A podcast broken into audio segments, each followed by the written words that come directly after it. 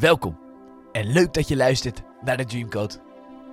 De podcastserie waarin ik, Stijn Akkerman, samen met verschillende gasten uit onder andere de sportwereld, het bedrijfsleven, het onderwijs en de wetenschap op zoek ga naar de ultieme code om jouw dromen te bereiken. Deze aflevering praat ik met Mark Lammers, voormalig bondscoach van de Spaanse en Belgische hockeyheren en de Nederlandse dames waarmee hij goud won op de Olympische Spelen in 2008. We gaan het met hem hebben over flow, innovaties in de topsport en nog veel meer wijze lessen. Heel veel luisterplezier. Mark, super tof dat je te gast wil zijn in de Dreamcode. Uh, ik heb het er heel vaak over gehad. Mijn gasten, uh, mijn luisteraars zullen wel weten hoe het in elkaar zit. Uh, ik heb heel vaak de quote, als je doet wat je deed, krijg je wat je kreeg genoemd. Ja. Nou, hier, hier, zit uiteindelijk, eh, ja, ik denk toch wel de bedenken van die quote tegenover me. we gaan het vandaag over van alles hebben. Van sport tot innoveren, tot uh, je eigen dromen als uh, jonge jongen. Ja. Maar ja, laten we beginnen met uh, te vragen, kan je jezelf introduceren? Ja, Mark Lammers. En als je praat over Dreamcode, dan ik had als klein jongetje heel veel problemen op school. Ik, was, ik ben zwaar dyslectisch. Ik wist dat niet. Ehm, dus, dus ik dacht altijd, ik doe wel mijn best, maar ik haalde toch nog steeds onvoldoendes omdat alles op school is toch wel lezen. Dus, uh, maar ik had één droom, ik had één voldoende op mijn rapport was voor sport. Dus ik had als droom van luister, wauw, ik zou ooit wel eens een keer de Olympische Spelen willen halen. En ik had ook expres gezegd de Olympische Spelen halen, want dan ben je iets breder, uh, uh, is het haalbaar. Hè? Je kunt het als coach, je kunt het als speler, je kunt het als scheidsrechter of als fysio. dus, dus je kunt op verschillende manieren dan toch je droom verwezenlijken. Dus maak je droom ook niet te, te klein, maak je droom groot. dat is eigenlijk een tip ook. Ik had een droom altijd uh, om in de sport ooit een keer de Olympische Spelen mee te maken. En, dat was een beetje mijn droom. Dat, dat is dus goed gelukt. Kunnen we wel stellen nu achteraf. Dat is altijd mooi als je terug kan blikken. Um, maar als we nou kijken naar jouw jeugd als jonge jongen. Je zei op school dat het nou ja, niet je favoriete ding, denk ik. Nee. Um, maak ik ook op uit sommige lezingen die ik heb gezien en online heb bij mogen wonen. Um, ja, is dat dan een bepaalde fout waar je achteraf op terugkijkt? Dat je denkt van, joh, school ging niet lekker. Um, ik had het liever anders gedaan? Of, nee, uh... nee, nee, nee. Ik denk dat het juist het loopt zoals het loopt. En elke jeugd, of iedereen is anders. En iedereen heeft een andere, ander leven. Dus je moet daar ook gewoon respecteren zoals het is. En ik, ja, ik heb gewoon uh, toen de tijd pech gehad. Uh, later dacht ik van, hé, hey, ik heb er ook veel geluk uitgehaald. Uh, ik was twaalf of zo en echt een prima gezin met mijn zusje en ouders die, dacht ik, heel blij waren. Maar uiteindelijk hoorden wij dat ze uit elkaar gingen. Dus dat was een ja, echt shock bij Helder Hemel. En dat hadden we echt niet verwacht. En toen een hele moeilijke tijd gehad. mijn moeder is toen bij een secte Bachman gegaan. En heb een hele zware tijd gehad. op school ging het niet goed. dus ik vluchtte eigenlijk altijd naar het hockeyveld. Want daar was de enige plek waar ik erkenning en waardering kreeg. Waar ik, wauw, hij kan goed hockey, was een leuke jongen. En ja, op school werd je gepest. En ook met je, met je ouders. En ehm, ja, we woonden eigenlijk ook wel in een afstandswijk waar ook veel drugs uh, gedeeld werd en gedaan. Maar ik vluchtte elke keer naar het hockeyveld. Dus dat was wel een redelijke vlucht voor mij. Wow. En, uh, en, ja, dat is eigenlijk misschien ook wel mijn redding geweest. Weet je, de, daarin ben ik me gaan ontwikkelen en heb ik zelfvertrouwen gekregen. En ik merk ook, ja, zelfvertrouwen is misschien wel het allerbelangrijkste in je leven. Weet je, dat je, dat je denkt van, hé, hey, ik kan dingen. En ja, daarom is een, droom is, is, is handig om uh, uh, naartoe te leven, eh, om, om mee bezig te zijn. En dan te zoeken van waar ben ik wel goed in. En dat, ja, dat heb ik ja, ook moeten leren. En uiteindelijk voor mij was het misschien wel makkelijker, want ik kon niks anders. En ik, dat was eigenlijk maar de enige keuze die ik had, was in de sport. En daar haalde ik me voldoende op school.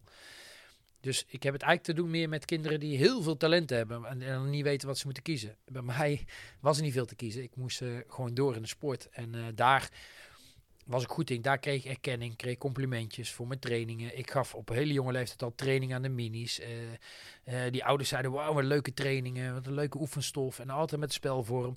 Dus ik kreeg ook vertrouwen in, niet alleen hetzelfde hockey ging heel goed, maar ook het training ging heel goed. En heeft altijd wel parallel langs elkaar gelopen, ja. Wat zit er dan ook een, ik hoor dat er een heel verhaal aan eigenlijk de hele passie uh, van tevoren gaat. Met, met een jeugd wat gevormd is. Ja. ja hoe hou je dan toch je discipline in zo'n tijd waar eigenlijk externe zaken soms uh, de overhand voeren? Ja, klopt. Ja, ik, uh, ik weet nog goed thuis. weet je, mijn, mijn, moeder was veel weg en wij, wij woonden eigenlijk alleen. Ik deed alles. dus ik was redelijk zelfstandig ook. Ik heb me versliep vaak bij mijn trainer-coach ook, omdat het thuis gewoon niet fijn was. En dan ging ik bij mijn trainer-coach slapen. En daar voelde ik wel warmte en geborgenheid. Dus daarom uh, is voor mij ook wel een, toen zoiets van, hey, ik had ook mooie plekjes hè, op het hockeyveld, en, in de kleedkamer met, de, met je spelers. Bij die trainercoach waar ik dan mocht logeren in de weekenden. Ehm, dus ik had ook heel mooie tijd. En daar, daar haal je toch je, ja, je energie uit, uit, uit de, de mooie momenten in het leven. En hoe zwaar het ook was, uh, ik heb er superveel van geleerd. En uiteindelijk ook voor mezelf opgekomen om uh, te zeggen, van, luister, ik ga mijn eigen leven wel leiden. Ja. Kunnen we stellen dat daar een beetje de, uh, de coach Mark Lammers is ontstaan eigenlijk al? in die ja, tijd? ik denk het zeker. Denk het zeker. Kijk, ook een mooi voorbeeld is die leraar Engels die op de middelbare school zat op de MAVO. ik, ik had echt allemaal vijf of zesjes, wel of niet overgaan. En was elke keer zwaar.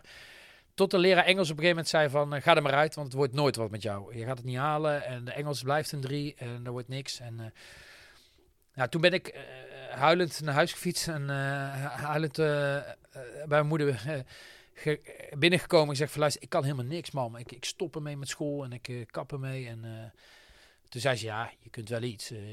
sport heb je een acht, dus, dus misschien moet je dan maar SEALS gaan doen of dingen. Toen ben ik SEALS gaan doen, een sportopleiding. En ik kreeg opeens 8 en 9 op mijn rapport. En uh, ik, ik, kreeg van de leraar ook, wauw, ben jij creatief, ben je innovatief. En toen dacht ik, hè, wauw, ik kan dus wel iets. En er is geen geld in te verdienen, maar ik dacht, ja, ik ga hier maar even verder, want anders kan ik niks. Dus toen ben ik verder gegaan. En ja, en dan, dan groei je door als speler richting Olympische Spelen. Net afgevallen voor Olympische Spelen in Atlanta, waar ze Olympisch kampioen worden. Daarna verder gaan als assistent trainer, dan hoofdcoach van Spanje kom je terug in Nederland. En uh, begin ging het heel slecht met het Nederlands damesteam. Uh, of slecht, uh, het ging wel goed, maar het was nog geen goud. We werden elke keer tweede. En ik, ik weet nog goed dat, dat, dat op een gegeven moment dacht ik ook van ik moet ermee stoppen. Want elke keer tweede, tweede op de EK, tweede op de WK. En ik, ik had zoiets van ik moet ermee stoppen. Want ze noemden mij in de media, noemden ze mij toen Mark Jammers. Ja, dat, dat is... elke tweede, elke ja. tweede Jammers. Dus ik werd echt, ik, ik dacht weer aan het leren Engels natuurlijk van vroeger. En nou weer afgemaakt door de media. En uh, dus dacht ik stop ermee. Maar er zat de flauwe woordspelingen komen, komen er dan heel graag ja, kijken. En, ja, en, en, en, maar er zat een stemmetje in mijn hoofd van mijn moeder. Mijn moeder is op vroeg uh, leeftijd overleden aan kanker. Ze was uh, 56. Nou, daar ben ik nu bijna. Dus dat is echt wel jong. Uh, ja. 56 jaar leeftijd overleden. Maar vlak voordat ze overleed, zei ze nog tegen mij... Mark, je moet die leren Engels ooit nog een keer laten zien dat je het kunt. Geef hem niet zijn zin. En ze zei tegen mij, Mark, verantwoordelijkheden krijg je niet, verantwoordelijkheden neem je. Fantastisch, fantastisch. En toen dacht ik, wacht even, ik ben nu vijf keer tweede geworden. Het ligt misschien wel aan mezelf. Dus toen ben ik allerlei opleidingen gaan volgen, uh, leiderschapstrainingen. Want een goede hockeyer is nog geen goede coach. En ik ben toen nog meer uh, NLP gaan gebruiken, nog meer MBTI gaan gebruiken. Ik heb Tuckman gedaan, Lean, Agile, Scrum, allerlei opleidingen. Want dit zijn allemaal, de opleidingen die je nu noemt, zijn allemaal opleidingen die zich voornamelijk bezighouden met persoonlijkheden? Uh, uh, persoonlijke groei van coaches, maar ook met leiding geven. Weet je, ja. hoe, hoe inspireer je mensen? Hoe haal je het uitste uit je mensen? En, en hoe ga je om met diversiteit? Want de ene is introvert, de ander is extrovert. De ene neemt beslissingen op gevoel, de andere op ratio.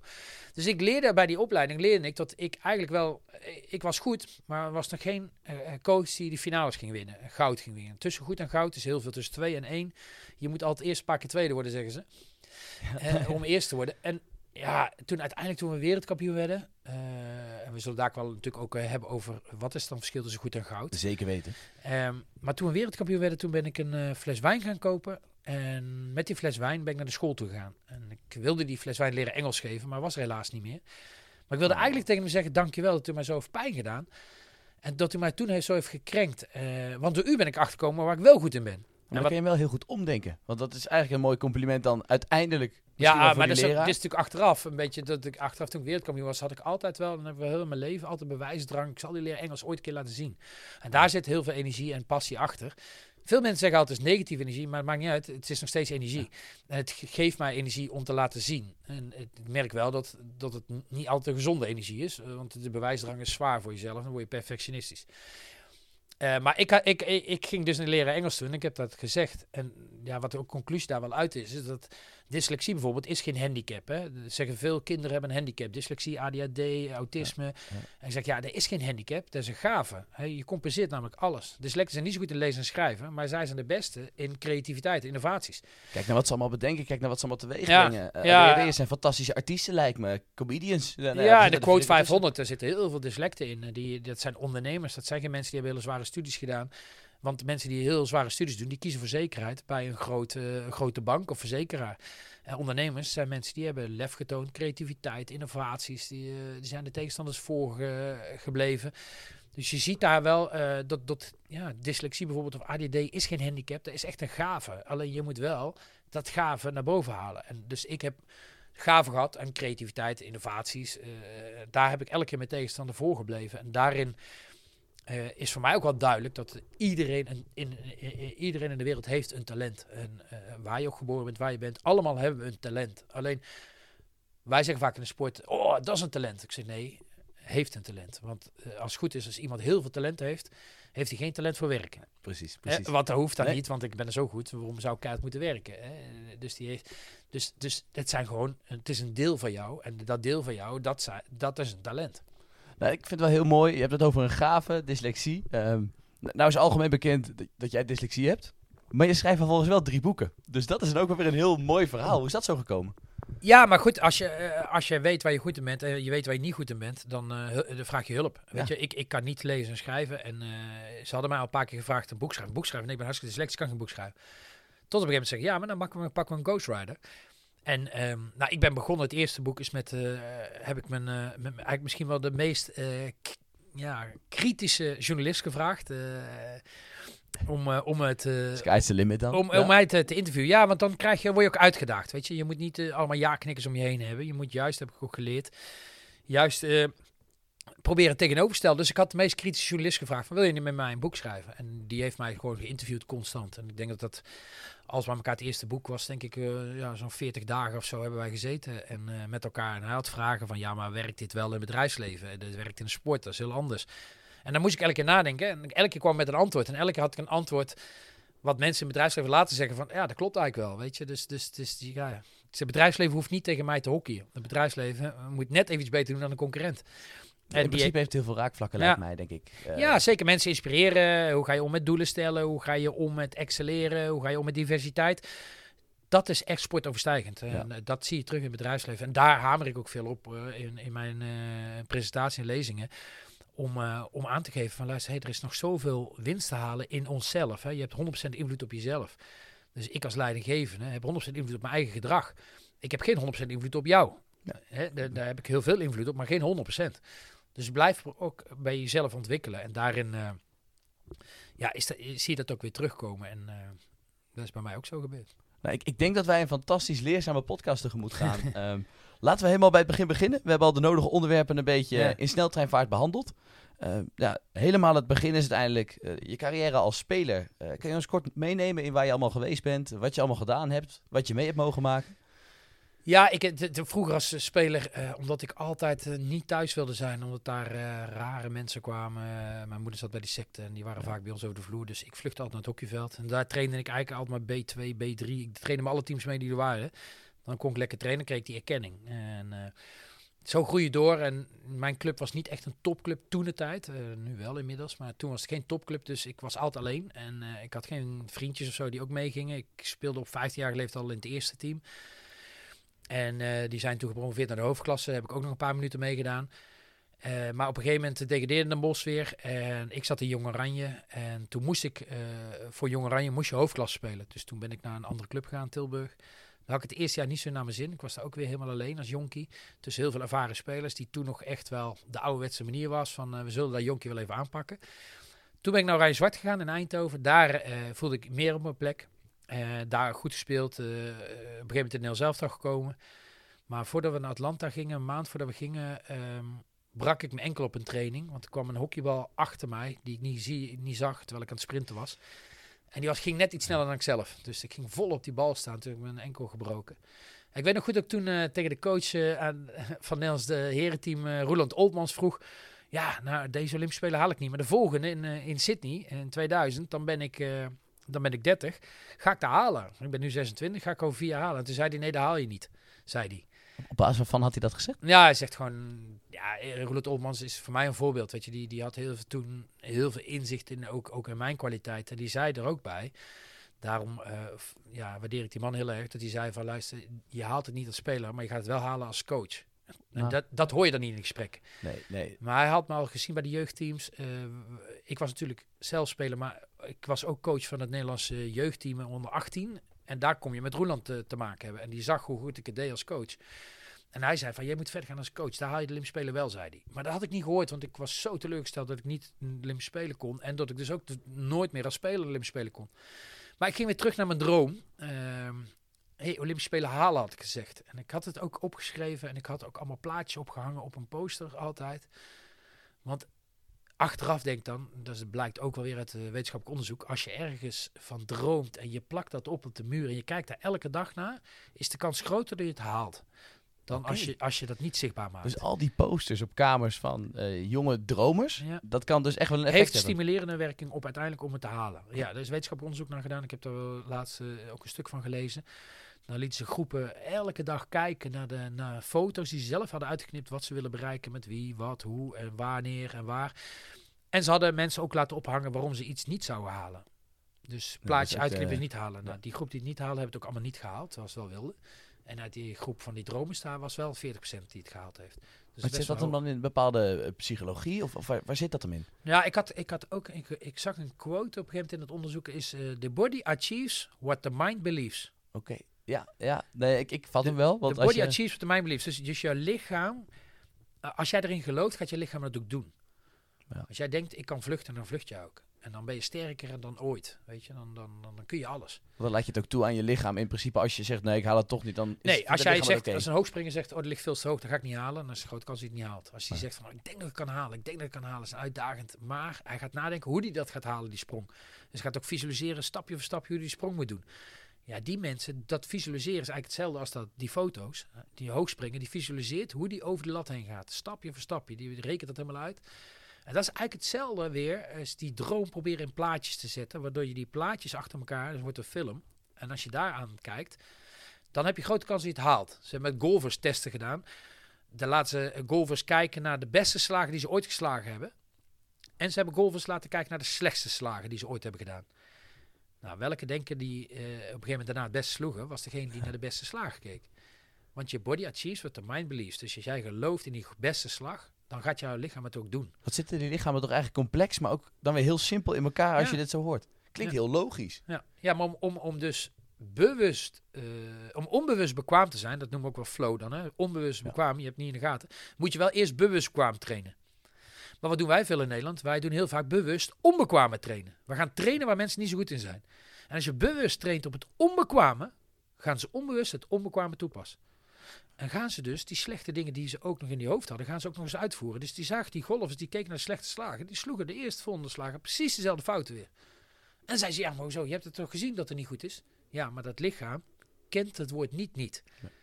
Maar als ik tegen jou zeg, denk niet aan een roze olifant. Maar ik, ik denk er nu al aan. Of met, met golven, als je ze denkt van, niet in het water, ligt hij in het water. En zo is het dus ook met jouw techniek. Niet aan die, eh, aan die, aan die, aan die polslag denken. Shit, polslag. Wat moet ik wel doen? En dat doet een hoogspringer die denkt wat hij wel moet doen om er overheen te gaan. Die gaat niet denken, ik moet niet dit doen, moet niet dat doen, moet niet dat. Dat doet hij niet. Hij, hij denkt aan wat hij allemaal moet doen om over de lat heen te gaan. Nou, zo is het in het leven ook. En zo is het met dromen ook. Dus ik had ja, die droom als speler eh, viel even uit in, in duigen, eh, omdat ik geblesseerd raakte. Maar Roland zei, je moet verder gaan als coach. En het is eh, ja, echt zo gelopen. Na Olympische Spelen Atlanta, de heren worden goud. Ik durfde bijna niet te kijken van jaloezie. Maar toen belde Tom van het Hek ja. mij op van luister, wil je assistent tra- trainer worden bij het Nederlands damesteam? En toen dacht ik, hey, Olympische Spelen, gaaf. Dus daar had je oud bondscoach, had daar eigenlijk gewoon, die had dat goed voorspeld. Of- Ja, Roland had dat voorspeld. En blijkbaar ook tegen Tom van het Hek misschien wel gezegd van, luister, je moet Mark nemen als assistent. En eh, ik heb eh, bij Tom het Hek een geweldige tijd gehad. Echt het eh, diversi- diversiteit en de opposite side van, mezelf. Maar heel veel geleerd van hoe belangrijk het niet alleen het hockey is, maar ook hoe belangrijk de sfeer in een team is. Hoe belangrijk een, een, een, ontwikkeling is van mensen. En hoe belangrijk humor ook is. En ik heb veel geleerd van Tom het. Eh, helaas maar een jaartje met hem. Want op een gegeven moment werd ik gebeld door de bondsvoorzitter van de Spaanse hockeybond. En eh, die vroeg of, jij, of ik coach wilde worden van Spanje. Maar ik was pas 26. Dus Hoe komt zo'n contact tot stand dan, vraag ik me af. ja, die Spanjaarden die, wil- die, die, eh, die, die stonden twintigste in de wereldranking en die wilden een trainer hebben die heel eh, jong en enthousiast was en veel eh, de spelers beter maakte. Want ze hadden een jonge ploeg, een jonge talentvolle ploeg. Maar er moest veel getraind worden. Dus ja, maar ik was 26, dus, de- dus dat, vond ik, dat was raar. Een hoofdcoach van Spanje, dus met Tom Vertek over gehad, wat moet ik doen? Toen was echt super gaaf van Tom. Hij zegt van, dan moet je doen. Want dit is jouw volgende stap, jouw kans. Je wordt niet als assistent-trainer, hoofdtrainer bij het Nederlands team. Je kunt beter in Spanje eerst jaar doen. En dan terugkomen als ik stop, zegt hij. Dus ik, ik wauw, hij, eh, we, we werkten heel goed samen. Dus hij miste mij. eh, eh, maar hij heeft toch gedacht ook aan lange termijn en aan mijn belang. En ik ben eh, samen met Tom van Hek toen naar André Bolhuis gegaan. Was de voorzitter, hebben we het over gehad. En zo hebben we eigenlijk het plannetje een beetje eh, vooruitgekeken. Je gaat Spanje doen, daarna doe je terug Nederland. Nou, zo is het plan gelopen. Het plan lag er al helemaal om Nou, we hebben besproken. Hij zegt, ik kan niks garanderen. Nee, als. Spanje heel slecht gaat en je, er gebeurt daar iets. Maar hij zegt, dat is wel de... En dat vind ik wel heel het knappe van toen. Ver vooruitkijken. Eh eh kijk, oké, als die coach het niet doet, dan kan die, dan kan Mark dat doen. Dat is vooruit regeren. Dat, is, dat, is, en dat, dat mis ik nu wel een beetje. Bijvoorbeeld ook in het hockey bij ons. Bij ons is zo hapsnap nu. Dan, dan, wie, wie wordt er nou bondscoach nu? Weet je? Dan gaat Ellison weg en dan hebben ze iemand en dan gaat het weer fout. En ze hebben helemaal geen plan. Helemaal niet vooruit gedacht. Dus daarin zie je ook weer hoe belangrijk het is dat je de goede bestuurders hebt die ook mee vooruit kijken. En voor mij, mij was het, het moment dat ik naar Spanje ging, was wel even heftig. Want eh, Spanje was 20e wereldranking en deed maar 10 landen mee in Olympische Spelen. Dus die vielen er gewoon uh, dik Dus, buiten. dus ik kon weer niet in Olympische Spelen. Dus dat was best wel, moet ik bij het Nederlands damesteam eh, assistent blijven en Olympische Spelen gaan? Of moet ik in Spanje? Toen zei ik tegen die voorzitter van Spanje, ik zeg, ik kom, maar dan wil ik wel met die spelers acht keer in de week trainen. Ah. En dan moet jij regelen, één groep in Madrid, één groep in Barcelona. Ik vlieg elke, dag, elke week op en neer. Dus ik deed maandag, dinsdag de Barcelona spelers. Woensdag, donderdag trainde ik met Madrid. Uiteindelijk hebben we op doelsaldo hebben we de Olympische Spelen gehad. En uiteindelijk mochten we om de derde en vierde plaats spelen, om de bronzen medaille. Met Spanje tegen Nederland. Dus ik mocht tegen Tom van het Hek spelen. Hoe ging die wedstrijd? Ja, die- eh, ik, ik weet nog heel goed dat wij echt gewoon goed speelden. eh, Maar ik heb Nederland laten winnen. Want eh, ja, toen mocht ik coach worden van Nederland. Dus ja, nee, dat was logisch. Moet je Nee. slim omgaan. Nee. Maar nee, ik had heel graag natuurlijk wel gewonnen. Maar eh, ja, uiteindelijk zie je dan toch dat bij ons de flow op een gegeven moment echt wel over was met, met zijn Spaans team. Maar ja, het was wel een mooie prestatie. En toen met Nederland. Dus zo is het een beetje ge- gelopen. Door mijn blessure ben ik eh, fulltime in het, in het coachen gaan zitten. Terwijl ik het altijd wel ernaast deed. Ik deed altijd jeugdteams. En eh, alleen, ja, ik moest op zondag spelen. Dus. Nou, dus toen, toen was het niet te doen. Maar uiteindelijk word je dan ja, fulltime Ja. eh, coach in, in, in het nou ja, betaald hockey, mag ik het zo noemen? Of profhockey? Toen wel. Nou, toen was voor de eerste... Ik denk dat Maurits Hendricks, en Jacques Holtman en, en ik... denk dat het de eerste drie waren die toen fulltime coach werden. Ja. ja. Best wel bijzonder, want er zijn wat werelden. Sowieso nog steeds in de sportwereld is natuurlijk niet alles... eh, heel veel mensen moeten nog parttime doen. Ja. En in een bepaalde hobbymatige rol. Nou, nu is het nog steeds wel in het hockey. Dat is niet zoals de salarissen met voetballen. Nu in het hockey is het nog steeds, je kunt ook fulltime eh, hockey doen. Het enige nadeel als je fulltime hockey doet, is ja, je hebt verder is helemaal geen arbeidscontract. Je hebt geen pensioen, bouw je op je dingen. Mensen onders- eh, onderschatten dat wel eens. Dat eigenlijk het vak is heel leuk, is heel gaaf. eh, en, en je verdient er ook centjes mee. eh, maar ook, ook dat is niet meer dan een ton. En je bent dadelijk met, je, met sporten ook na 20 jaar uitgebajoerd als coach dan moet je nog 40 jaar leven. Hoe ga je dat betalen? Weet je, dus, dus voor mij was het altijd ook wel zoiets van: hey, ik, ik moet meerdere dromen hebben. En niet alleen maar in het hockey. Dus op een gegeven moment ben ik ook wel gaan denken: van ik zou ook wel eens een keer ondernemer willen worden. Heb je, heb je dat al op een of andere manier ingestoken destijds? Eh, naast de hockey nog iets? Een, een, Ja, wel, maar allemaal een beetje speels. Omdat eh, toen de tijd was ook een beetje, eh, toen ik coach werd, toen werd er ook nog niet zoveel betaald. Dus ik had net niet genoeg geld om, om een gezin te starten. Ja. En om een huis te kopen en dat soort dingen. Dus toen ben ik hockeysticks gaan importeren uit Pakistan. Eh, een merk Malek. Dus dan ben ik gaan importeren eh, in de Benelux. En die heb ik verkocht aan de winkels. En die winkels verkochten ze weer aan de hockeyers. En dat liep ook heel goed. Maar totdat ik dus naar Spanje moest verhuizen. Want ja, dan ga je daar wonen. Ja. En heb ik de hockeysticks eh, eh, verkocht eh, voor een goed bedrag. Ja, en daar ben ik mijn vermogen mee gaan opbouwen. En ben ik onafhankelijker geworden van het hockey. En ben ik dus ook veel meer nu lezingen aan het geven. Omdat ik toch altijd heb gedacht van luister, hey, hockey, daar, daar, is, daar gaat niet 100% heel mijn leven hockey worden. En dus ik moet er iets naast doen. Dus daarom verkocht ik die hockeysticks. En heb ik daar iets opgebouwd. Heb ik altijd iets gezegd, dat geld heb ik toen bewaard. eh, altijd van luister, ik ga dadelijk nog een keer eh, iets anders doen. Een, iets, een onderneming starten. Nou, toch mooi om eigenlijk wel te zien dan ehm, hoe uiteindelijk dingen met elkaar in verband staan. Want de lessen die je daar weer uit meeneemt, hockeysticks verkopen Ja. ehm, en uiteindelijk carrière opbouwen. Nou, dat, dat doe je in deze tijden nog. Ja, we gaan het er straks nog apart over hebben. Ehm, door, door zo nu en dan lezingen te geven. Nou, zo nu en dan, volgens mij heel nou, vaak. nu elke dag. elke Ja, lezingen te fulltime geven. job nu. Ja, fantastisch. Nou, la- laten we nog even kort eh, naar het gedeelte gaan dat je bondscoach van Nederland wordt op een gegeven moment. Het, het is volgens mij best wel een onrustige tijd eh, destijds bij de dames. En je wordt bondscoach. En is daar dan ook het stukje uitgekomen eh, van crisis naar succes?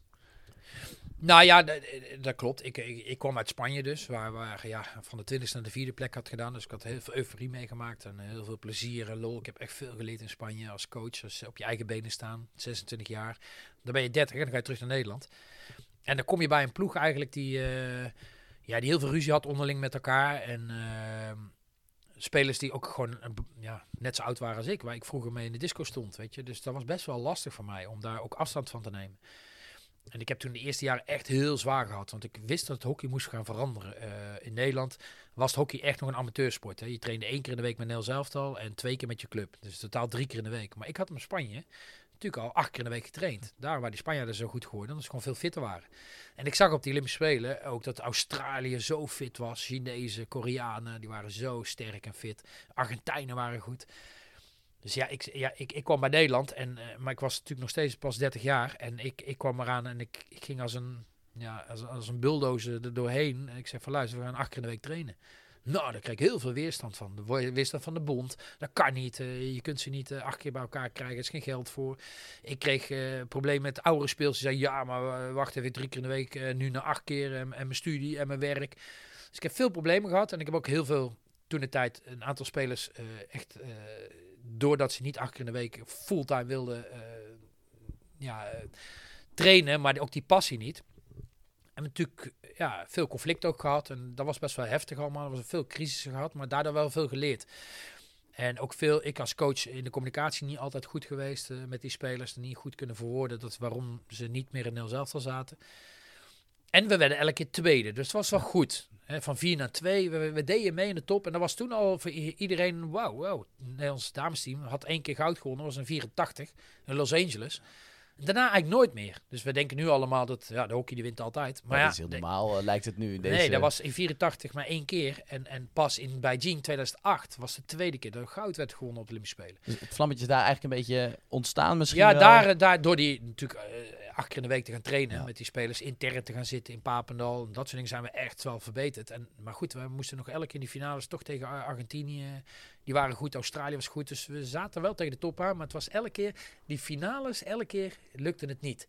Net Achteraf ben ik, ben ik daar wel achter gekomen hoe dat komt. Eh, omdat gewoon mijn manier van coachen te hiërarchisch was de eerste jaren. Te veel van up to down. En ze moesten doen wat ik zei. En in die finale was de druk zo hoog dat ik niet meer kon coachen. En, eh, en, en ja, heb dus later geleerd van, eh, ja, om zelf sturende teams te maken. Om ze veel meer zelf te laten nadenken in het veld. Dat is eigenlijk wel jammer dat je achteraf inderdaad denkt dat je denkt, als ik het dan toen zo had gedaan. Maar ja, Ja, maar dat weet je niet. Dat weet je niet. Misschien had die ploeg toen ook echt die dominante coach nodig. En nadat we tweede waren geworden op die Olympische Spelen in Athene, wat eigenlijk de, de- ja, eh, de vierde keer tweede was. En toen weet ik nog goed dat een, een collega-coach eh, kwam naar mij toe en die zei: Mark, hoe komt het dat jullie elke tweede worden? Toen zei, eh, zei ik, ja, we hadden pech, schoten drie keer op de paal, schoten op de lat. De keeper van Duitsland was, of de keeper van eh, Duitsland, ja, die was opeens heel goed. De scheidsrechter van Argentinië was tegen ons, het veld was te droog. Toen zei hij, stop eens Mark, stop eens. Als je één keer op de paal schiet, dan heb je pech, zei hij. Als je twee keer op de paal schiet, heb je echt heel veel pech, Mark. Maar als je drie keer op de paal schiet, schiet je niet goed, zei hij. Je moet binnenkant paal leren schieten. En toen zei hij ook tegen mij van, Mark, een goede hockeyer is nog geen goede coach. Je zult echt, je hebt SEALS gedaan, dat is prima basis, maar je zult echt nog wel eventjes de volgende stap van coachen is diversiteit, is loslaten van je team, is niet meer, ehm, eh, eh, niet meer van boven naar beneden. Zij moeten owner worden, eigenaar worden van de tactiek, van de strategie, eigenaar worden van eigen ontwikkeling. Je moet veel meer gaan trainen op punten waar ze juist goed in zijn, Mark. En niet te veel trainen op punten waar ze niet goed in zijn. Want dan krijg je het verhaal wat ik net uitleg. Dus ik ben toen die opleiding gaan doen en ben erachter gekomen van... wauw, die laatste stap van goed naar goud, dat is echt een mindset. Dat is echt mentaal. Daar ging een knopje dus eigenlijk Ja, om. daar ben ik. eh, en, en, en dat was voor mij het teken eh, om, om, om nog heel veel bijscholingen te doen. En gelukkig heb ik de kans gehad om het vier jaar, daarna nog vier jaar te doen. En hebben we alle toernooien wel gewonnen. Weet je? Ja, Dus, Dat is uiteindelijk de les. Is, want crisis heeft een best wel negatieve lading. Is een crisis wel zo negatief? Of, nee, ik denk dat als je terugkijkt naar iedereen, elk bedrijf ook. Je hebt af en toe een crisis nodig, noemen we ook wel een burning platform. Je hebt gewoon, eh, want dan pas ga je veranderen. Kijk, je gaat, het is moeilijker veranderen als je tweede bent op de wereld.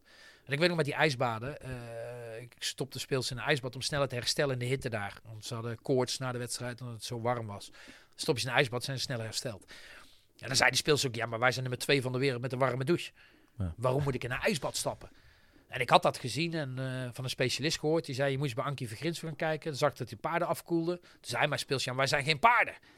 Dus Zie je ziet bij paarden, innovaties, hè, daar gaan we daar ook nog over hebben, zie je toch wel veel weerstand. Eh, waarom? Zeker als je aan de top al staat, is het nog lastig om te blijven vernieuwen. Het is veel makkelijker te vernieuwen als er een crisis is. Ja. Want dan zegt iedereen nu, ook met corona, was het, oh, we gaan online maar doen. Ja, iedereen had een hekel aan, maar je moest. En nu komen we erachter, de online is ook nog best wel goed. Zou je een crisis kunnen creëren? Eh, moet Ja, mo- ja nou, ik heb dat later ook veel van geleerd. Ik heb heel vaak in mijn coaching ook crisis gecreëerd. Weet je, als wij bijvoorbeeld met 5-0 hadden gewonnen, dan, dan ging ik dagen daarna ging ik heel hard trainen. Soms wel s, s ochtends om 6 uur, dan was er veel ruzie. 6 uur 's ochtends trainen, ja, we moeten drie keer per dag trainen. Dan deden we 's ochtends, middags en 's avonds trainen. En dan ging ik ze zo moe maken dat we de eerste volgende wedstrijd weer verloren met 3-1. Nee, dan heb je ze En dan waren ze weer scherp, want na die 5-0 zeiden ze, oh Mark, niet meer zo hard trainen, we zijn zo goed.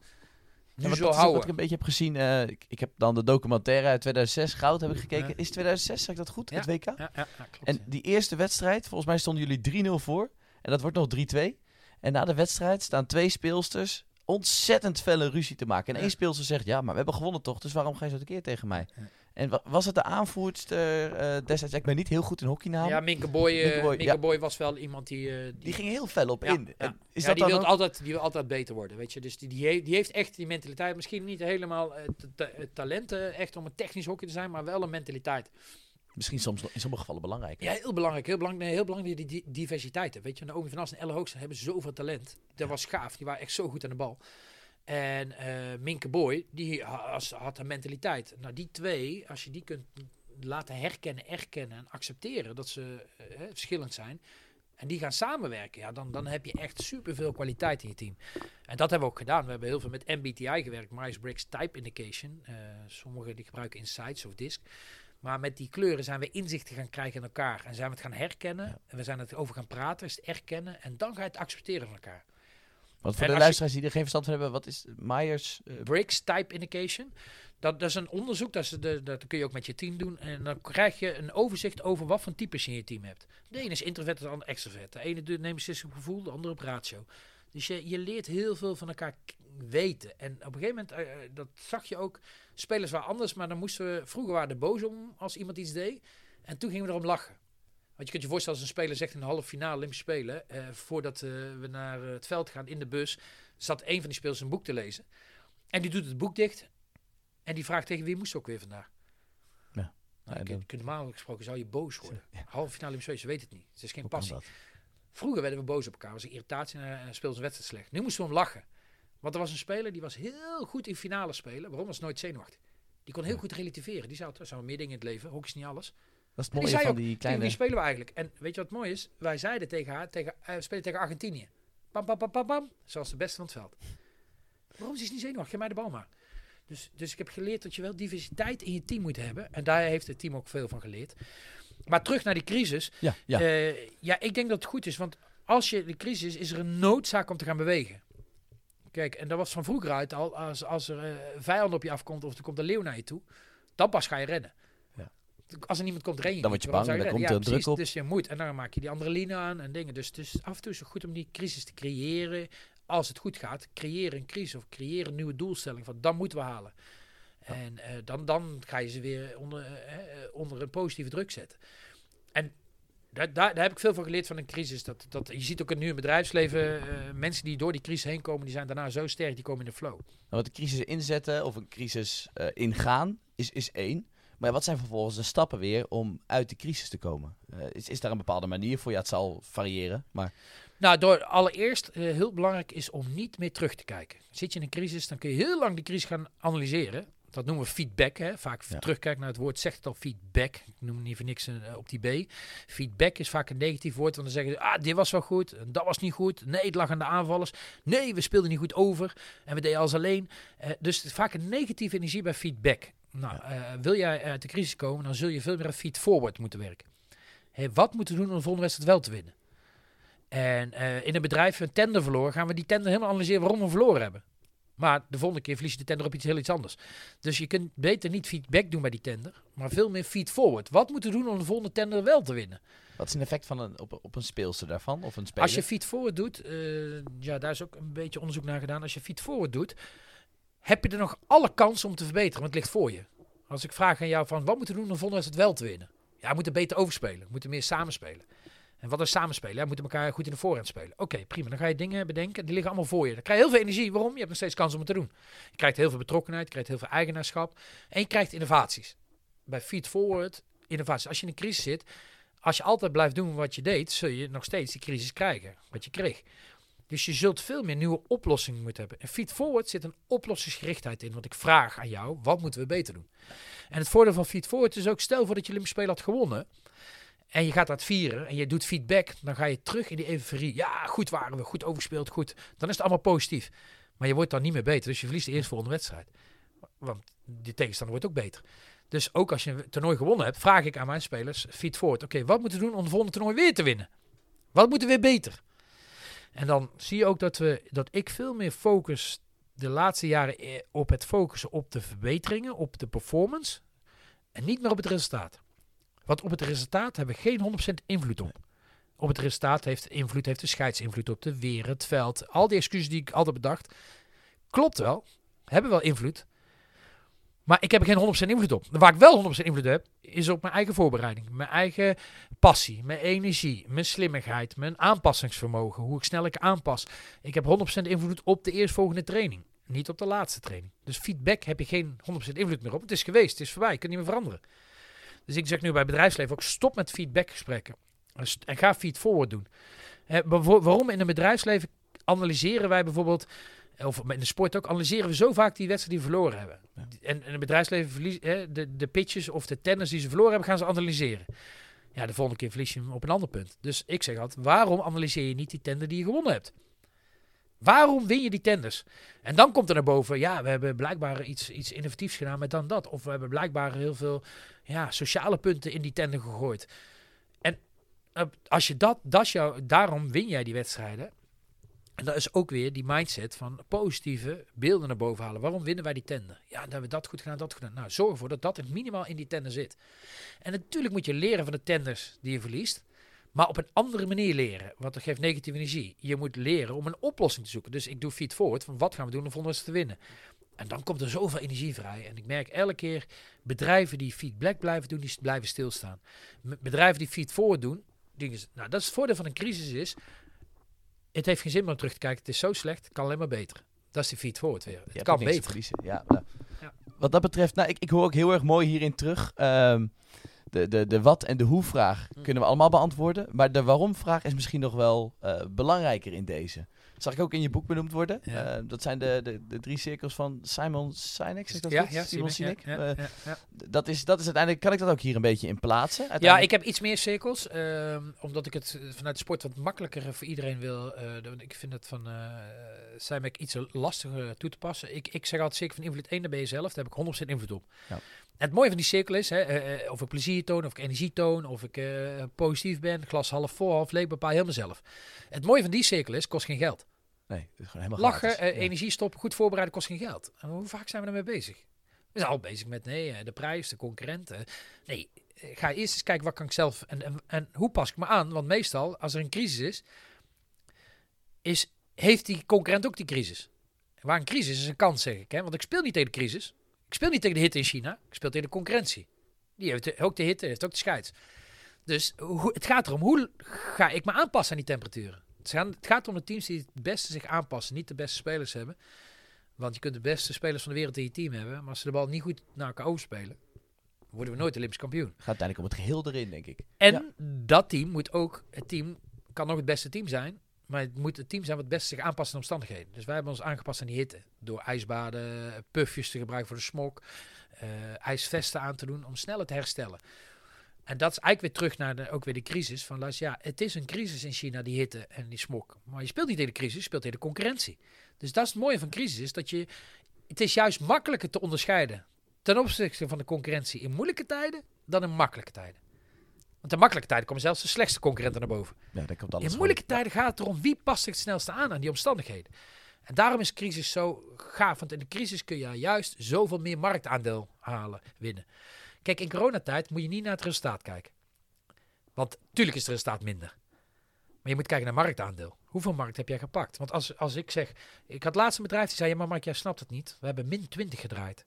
Min 20 in de resultaten. Weet je hoeveel die aandelen is voor ons op de druk zit? Ja, dat snap ik. Snap ik. ik snap dat de aandeel uh, boos worden en zo.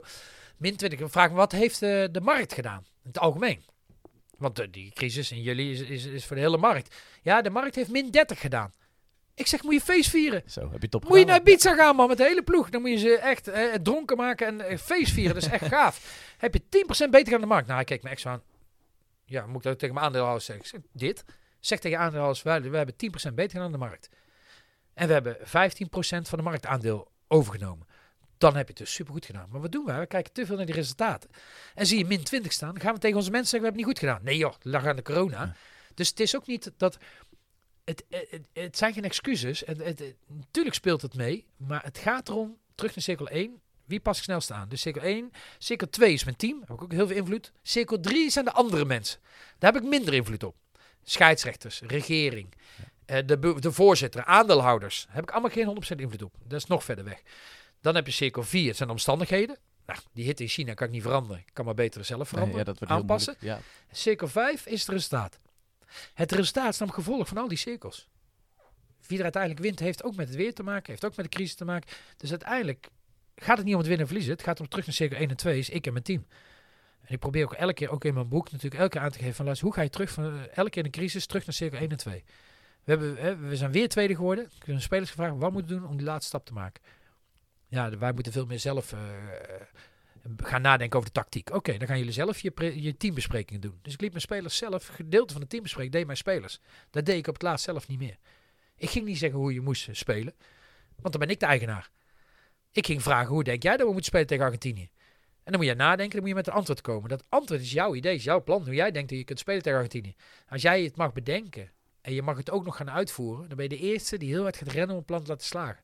Waarom? Je bent eigenaar van plan. Ja, want anders gaan ze naar de trainer wijzen en is het, ja, nee. Ja, is jouw plan, als coach. Bedacht, ja, dus, ja uh, dat zeggen, dat is ook in de sport terecht, zeggen die spelers. Ja, die coach dit bedacht, vindt het belachelijk. Ja. Weet je, wil je echt die laatste stap maken van goed naar goud, dan heb je het eigenaarschap van de spelers nodig. En dat ligt aan de coach.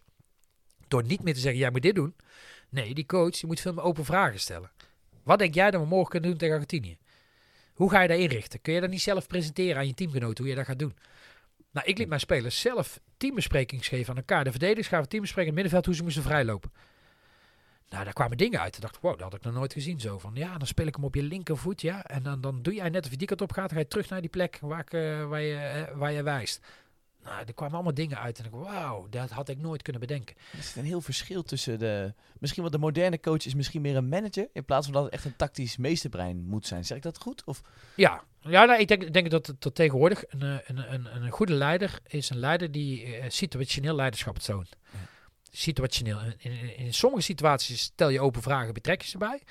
Maar voor de halve finale Olympische Spelen ga ik niet nog vragen, wat denk jij vandaag? Nee, nee dan, dan, dan is het gewoon, gas. Nee, dus ik heb in de voorbereiding luisteren. De volgende keer als tegen Argentinië spelen, hoe gaan we dan spelen? Dan vragen ze erbij. Want dan hebben we tijd zat om over te praten. Videobeelden erbij, want beelden zeggen meer dan woorden. Dus ik doe heel veel videobeelden. Wij aan het hockey doen al 40 jaar videobeelden gebruiken. En dan moeten ze een presentatie geven en dan nemen we keuzes. Oké, hoe gaan we tegen Argentinië spelen? Nou, plan A, plan B, plan C. Nou, iedereen kent dat plan. Oefenen tegen jongensteams hier in Nederland. Want uh, die, die, zijn ook uh, zo goed als die Argentijnen. En dan vraag ik de halve finale. Oké jongens, jullie hebben toen een beslissing genomen. Ik zal nog eventjes herhalen. Uh, of herhaal jij nog even de beslissing. Wat zijn de beslissingen? Ja, we gaan zo spelen, zo, zo, zo. Oké, prima. Succes, zegt dan. Maar zij zijn dan eigenaar. Dus, maar dan corrigeer. hey, dit is wat er gezegd is. Als ze dan, dan vraag ik ook aan als iemand zich er niet aan houdt, wat dan? Moeten we het zeggen tegen elkaar, zeiden ze. Maar je kunt het pas zeggen tegen elkaar als het is afgesproken. Ja. Ja, ja, ja, dus wij zeggen in de sport ook wel altijd een, eh, een ik hou van one-liners en die blijven lang hangen. Een duidelijke structuur biedt ruimte voor avontuur. Dus eerst duidelijke afspraken maken. Eh, ook over de tactiek en de strategie en uh, je bedrijfsplan en dingen. Duidelijk iedereen bij betrekken. En dan maken we duidelijke afspraken. Dan gaan we kijken, oké, wat als iemand het niet doet? We praten dus ook over de executie. We praten ook over wat consequenties als iemand het niet doet. Nou, dan moeten we elkaar aanspreken. Toen zei ze, ja, als het dan nog niet gebeurt. Ja, dan moet jij ingrijpen, dan ben je coach. Ik zeg, hoe wil je dat ik ingrijp? Ja, dan moet je ons nog één keer een waarschuwing geven. Als het niet gebeurt, moet je ons eruit gooien. Eruit gooien. En, en, en niet, niet voor altijd, maar dan moet je ons maar even eruit gooien. Oké, dus okay, prima. Als ze willen. Als zij dat zo willen. Maar zij, iedereen heeft ook wel zoiets van, ja, er moet op een gegeven moment ook wel consequenties zijn, anders doet niemand het. Dus, dus wat zag ik de laatste jaren, toen we zo zijn gaan werken, wonnen we die finales elke keer wel. Ten eerste omdat we niet meer gefocust waren op het resultaat, maar gefocust waren op onze verbeteringen. En we het ook niet veranderingen noemen, want bij veranderingen zei speelsters altijd, hoezo moeten we veranderen? Hebben we het dan altijd fout gedaan of zo? Dan krijg altijd op een of andere manier een soort Ja, veranderen is een negatief Ja. woord. Zelfs Ja. feedback en veranderen zijn negatieve woorden in bedrijf. Dus gebruik andere taal. Dus ook een beetje NLP, gebruik andere taal. Dus ik noem het niet ver- veranderen. Ik noem het, eh, jongens, eh, wat kan er nog beter? Nog beter is het positief ingericht. Het is goed, maar hoe kan nog beter? Nog beter is van goed naar goud. Er zit een dynamisch woordje tussen. En dat is die nog- feed forward. Ja. Ja. Wat kan er nog beter? Of we hebben een wedstrijd verloren, jongens. Wat zou er nog beter kunnen om die wedstrijd wel te winnen? Dus dan moeten ze gaan nadenken. Dan moeten ze met een antwoord komen. Nou, daar is ook weer, dat antwoord is weer dat plaatje. Wat ik zei, dat plaatje. Als je dat voor beeld hebt, weet je wat je moet doen. Dan de body achieves what the mind believes. Dus als ik dat plaatje heb, dan gaat mijn lichaam het ook doen. Want mijn hersenen zeggen dat het kan. En ehm, dus daarin eh, zie je een duidelijke verandering toen als, als coach meegemaakt. In, ik heb acht jaar het Nederlands damesteam gedaan, want de eerste vier elke tweede en de laatste vier elke eerste. Ja, daar zitten echt wel heel veel eh coaching skills in. En ook eh, mijn manier van coachen, eh, stoppen met hiërarchisch, maar veel meer bij betrekken. Maar het is wel situationeel leiderschap. Hè? Dus het is ook zo dat ik wel af en toe ook wel streng ben. Hè? Dus ik, ik moet ook die, die regels die ze met elkaar be- besproken hebben, moet ik bewaken. Dus het is ook wel eens een keertje nou je mond houden en nu uitvoeren. Dus Nee, het is, tuurlijk, dat ook is ook wel, maar Ja. ik betrek ze in de voorbereiding erbij. En daardoor is er een stuk eigenaarschap. En jij vroeg over wat is een goede, goede coach. Ja, ik denk dat een goede coach is, de- is een coach die situationeel leiderschap geeft. In welke situatie ben je? Praat je met een introverte of met een extroverte? Dat is voor jou als coach heel belangrijk, de manier van, van praten. Je moet ook een aanpasser zijn, denk ik, als coach. Precies. Ja. precies. Ja, je moet, wat ik al zei, je moet heel divers kunnen zijn. En, en daarom zijn die opleidingen zo belangrijk. En lukt het niet, een, een oud voetballer kan niet meteen een goede coach worden. Want het, is, het vak is echt zo divers geworden.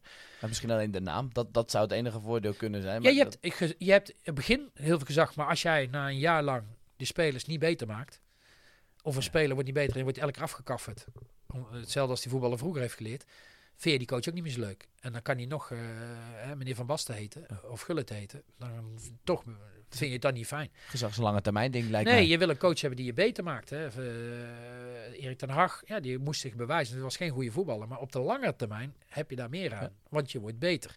Eh, Arne Slot is gewoon De intelligentie die in die jongens zit. die is- maakt die spelers beter. Ja. En dat is toch wat de speler wil. De speler wil beter worden. En daarom denk ik ook dat, ja, dat, dat het vak coachen iets complexer is geworden dan vroeger. En ja, ik zeg ook altijd, kijk, spelers ook deze generatie, die willen best wel veranderen. Maar ze willen niet meer veranderd worden. is ook weer een doordenken. Je hebt nu heel mensen veel... willen best veranderen. In bedrijfsleven ook. Mensen willen best veranderen in je bedrijf, maar ze willen niet veranderd worden. Ze willen het Dus niet van bovenaf. eigenlijk. Je moet het creëren. Ja, je, dus je zult veel meer die open vraag moeten stellen en ze in groepjes weg moeten sturen. Het kost even iets meer tijd. Maar als het dan gebeurt, haal je die tijd weer in door veel meer succes te hebben, omdat ze eigenaar zijn. Dus laat ook in bedrijfsleven, laat je bedrijfsplannen veel meer bedenken door je mensen die, die op het veld staan. Die aan de lopende band staan. Of mensen die eh, bij de klanten eh, over de vloer komen. Laat hun vragen, luister, welke verbetering gaan we doen? Om die klant tevreden te maken. Nou, fantastisch. Ja, als je, kijkt, gaat, als je nu gaat kijken naar die hele lange weg die je af hebt gelegd. Vanuit een crisis, Ja. eh, uiteindelijk naar succes gebouwd. Daar komen we straks nog wel even op terug, op dat succes. Maar ja, wat zijn nou eigenlijk de factoren voor succes? Eh, bestaat dat uit bepaalde factoren? eh, of is het alleen maar meetbaar in prijzen? Nee, het is tegenwoordig eh, ook meetbaar. En dat staat in mijn laatste boek Flow. Er is heel veel wetenschappelijk onderzoek gedaan naar flow. En flow is eigenlijk het, ja, dan lukt alles. Je weet, je hebt met de sport van die wedstrijd, dan lukt alles. En da- dan heb, ben je succesvol vaak. Hè? Want je komt vaak, eh, zeggen mensen na eh dus een wereldkampioen of Olympisch kampioen of landskampioen zijn geworden, zeggen ze ja, we zaten in een flow. En ik heb daar altijd al geïnt- geïnteresseerd in de laatste vier. Hoe kan dat? De eerste vier elke tweede door, de laatste twee keer via, via elke eerste. Toen ben ik bij eh, ja, een Hongaar in Amerika ben ik wat boeken gaan lezen. En ik ben dyslectisch, dus ik heb die boeken eigenlijk voor laten lezen door, eh, door mijn dochter of door mijn, door mijn vrouw voor laten lezen. Om, om eh, de dingen te begrijpen. En als ik het hoor, dan kan ik het makkelijker een plek geven, een beeld bij krijgen dan als ik het lees. Want dan ben ik te veel bezig met lezen, niet met beelden. Dus ik heb weer die beelden komen ze weer ja, terug eigenlijk. vraag, ja en, en gelukkig heb je nu op YouTube ook filmpjes van die meneer. eh Chichi Miyai heet hij. Ja, jij moet het maar even erbij schrijven hoe je dat doet. Maar dat is een. Hongaar die heeft heel veel onderzoek gedaan naar eh, wanneer zit een team in de flow en wat zijn de ingrediënten. Die vraag die jij nu stelt, eh, eh, heeft hij uitgezocht. Van wat zijn de ingrediënten om succesvol te zijn? Want we kennen het woord allemaal. Alleen de uiteindelijke betekenis eh, was heel moeilijk te vinden. Maar volgens mij is hij aardig gevonden Hij inmiddels. is aardig gevonden. Het is, het is een onbewust bekwaam proces. Hè. Dus je bent onbewust bekwaam. Je hebt niet in de gaten waarom gaat alles zo goed. En hij heeft daar bewust van gemaakt. Van wat zijn nou ingrediënten? Nou, de, veel dingen hebben vandaag al een beetje besproken. Je komt eerder in de flow als je eigenaar bent van de doelen. Dus je moet mee gaan denken, wat zijn onze gezamenlijke doelen? Want als we geen gezamenlijk doel hebben, hebben we elkaar ook niet nodig. Dus je hebt, je hebt een gezamenlijk doel nodig. En je komt pas in de flow als je erkenning en waardering krijgt. Waarom vinden onze kinderen PlayStation zo leuk? Waarom? Na drie keer spelen krijgen ze al een beloning. Gaan ze naar, van de keukenkampioen gaan ze naar de eredivisie bij FIFA. Na drie keer spelen al, hè? Ja, nou, dat is een heerlijk gevoel. Ja, dat is geweldig. Ja. Van die kinderen denken, wauw, ik kan goed voetballen. En dat pas na 18 keer, hè. En dan gaan ze naar de premiership. En dan wordt het steeds moeilijker. Dus wat je daarvan kunt leren is, mensen hebben wel erkenning en waardering nodig. Want als ze verslaafd zijn, zitten in een flow als ze Playstation, hè, onze kinderen. Dat betekent als we weten ho- hoe ze verslaafd kunnen raken aan Playstation, kunnen ze ook verslaafd raken aan ons werk. Dat jij om 11 uur 's avonds moet zeggen, nu moet je echt naar huis. Nu moet je eh, eigenlijk naar huis, want nu is het klaar. Ja, maar ik wil dit nog bereiken. Dus wat, wat doet PlayStation? Is meten is weten. Dus elke keer meten ze naar, en eh, kijken ze naar de kwaliteit. En dan gaan ze die lat iets hoger leggen of lager zetten. Als ze zien dat jij niet zo goed kunt spelen, heb je toch na drie keer een succesbeleving. En terwijl iemand anders veel beter is. Maar toch halen ze dus het uiterste eruit eh, door ze erkenning en waardering te geven. Je komt, pas in de, fl- je komt makkelijker in de flow in een vol stadion dan een leeg stadion, zeggen ze altijd. Ja, dat hebben we met corona ook Ja, wel gezien, denk ik. was het zijn spelers, ja, ik vind het zo saai. En, en, dus daarin, dat betekent ook, geef mensen erkenning en waardering. Zet ze op het podium.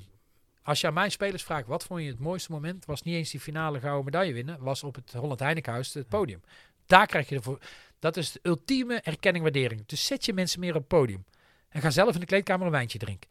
Je komt pas in de flow als je dus veel meer feed forward doet dan feedback. Er is ook onderzoek gebleken dat als je veel meer naar de oplossing gaat zoeken, kom je sneller in de flow dan als je denkt aan eh, waarom we gewonnen hebben of waarom we verloren hebben. Je komt pas in de flow als je een veilige omgeving voelt. Je mag zijn wie je bent. Die ene speler mocht een boek lezen en mocht zelfs we- niet weten tegen wie je moest spelen. Dus Ja. ja, daar mag je zijn. Je, wordt, niet, je wordt niet afgemaakt omdat je anders bent. Je, er is pas een veilige omgeving als je mag zijn wie je bent. Nou, daar kun je dus met MBTI heel hard aan werken. Je kunt, komt pas in de flow als je eh, vertrouwen hebt in je tactiek. Nou, zo zijn er dus, ja, in het boek staan er eh, elf hoofdstukken over, waar zij wetenschappelijk onderzoek naar gedaan. En die elf wetenschappelijke punten, die heb ik omgedraaid nu naar de sport, omdat ik dat veel makkelijker te vertalen vind. Ja. En mensen in het bedrijfsleven vinden het makkelijk om mijn boek te lezen dan het boek bijvoorbeeld van die Chichi Miliai, want die gebruikt heel veel moeilijke woorden. Ik heb hetzelfde ervaren. Ik dacht, joh, ik ga me in flow verdiepen. En uiteindelijk heb ik aan, aan jouw boek heel veel meer gehad. Dan, dat ik, want daar stonden heel veel praktijkgerichte voorbeelden in. ja. En dat zoek je. Ja, en Mathieu Wegman is ook een professor hier in, eh, in Eindhoven. Die heeft ook heel veel dezelfde onderzoeken gedaan. Dus voor mij is het, eh, ja, was het een geweldig eye-opener. En heel herkenbaar van, oh, dat is...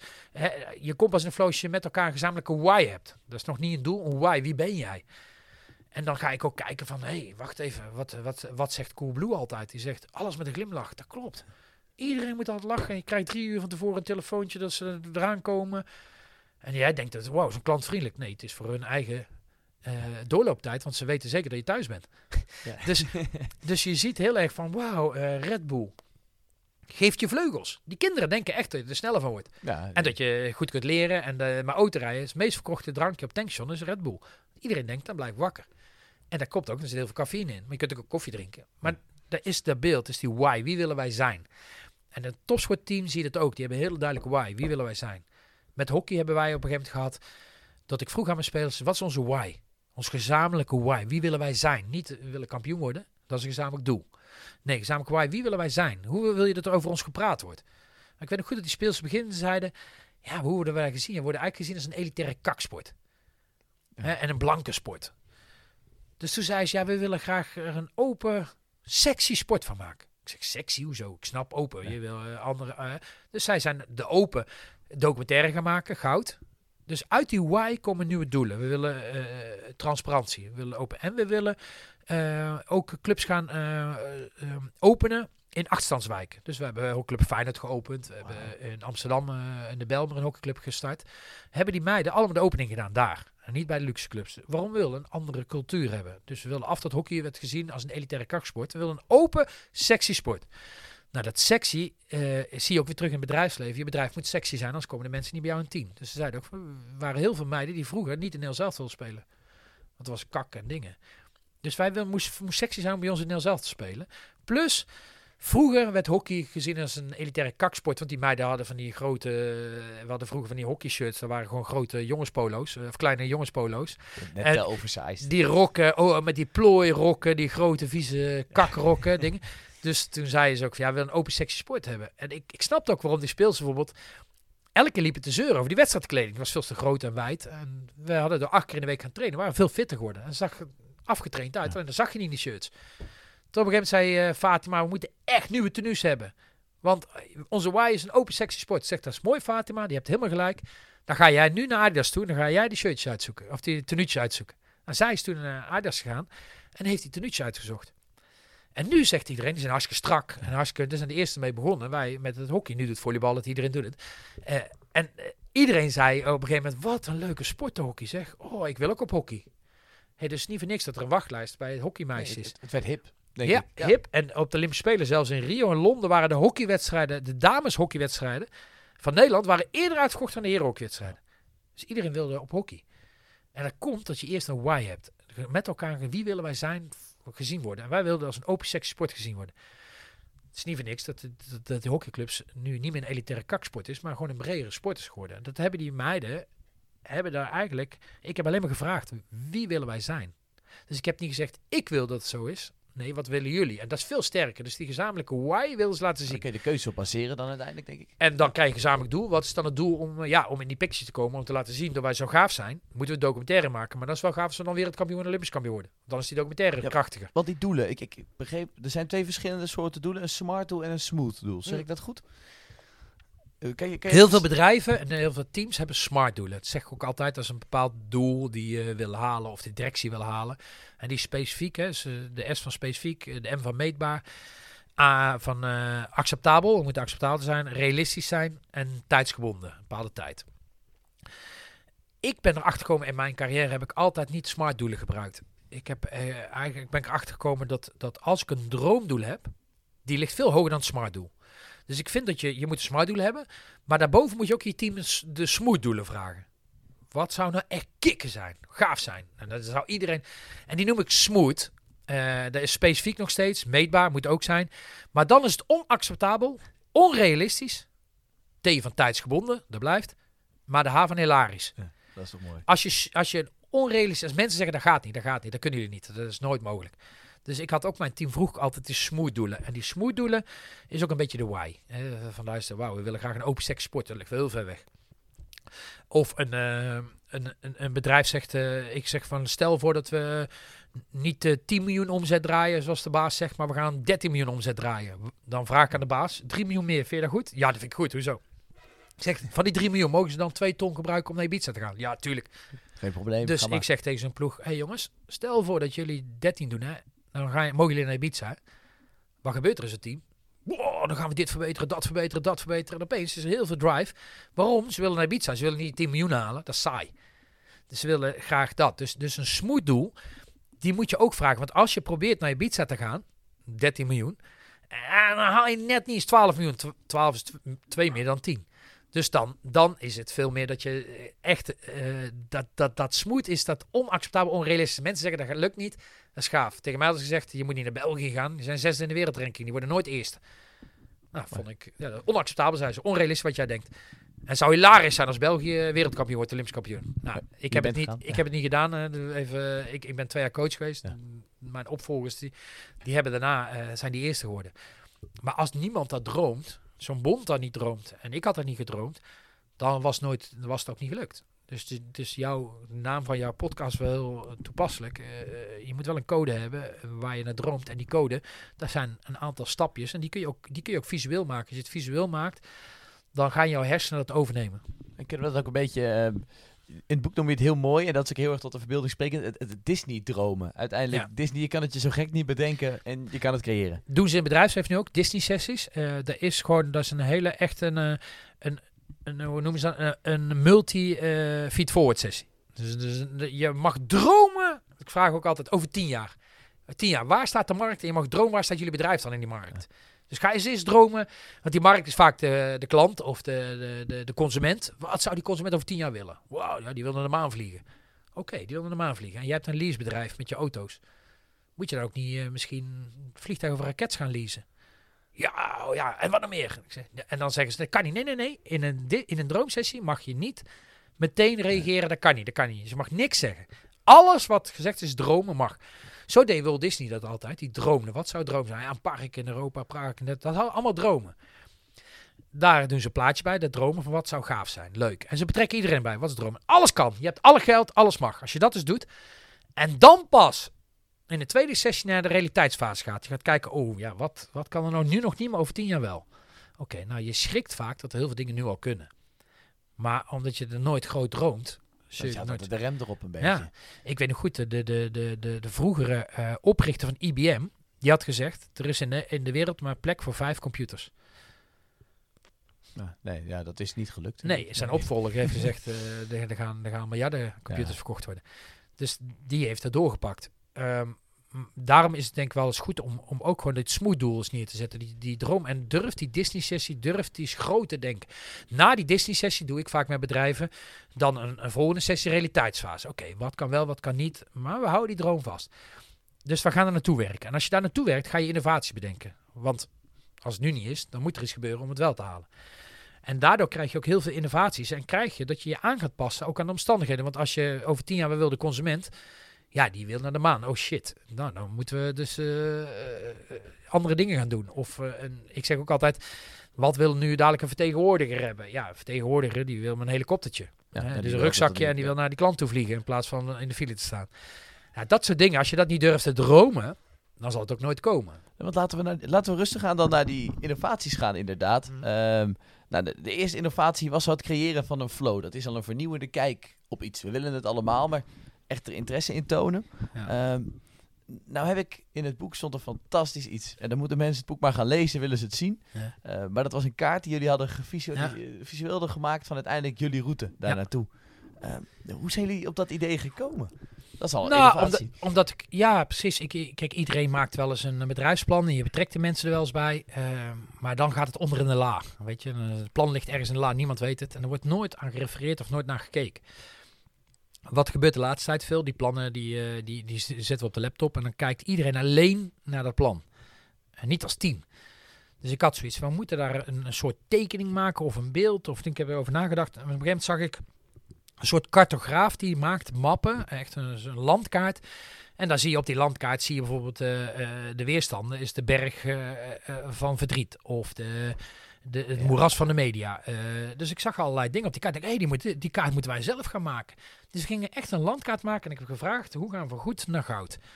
Dus je had hier uh, Nederland heel veel trainingen gedaan. En, uh, van goed naar goud. Nou, in mijn boek staat die kaartje. En dan zie je dus ook van, oké, die goed naar goud, die gaat door het oerwoud van selectie. Wij trainen al met 30 man, dan gaan er maar 16 mee. Dat is best wel heftig. Maar op de, op de kaart staat, is het in het plan. En is er bij ons nooit een crisis. De, crisis voor die spelers, maar niet voor het team. Het team weet, uiteindelijk gaan er een paar afvallen en gaan er maar 16 mee.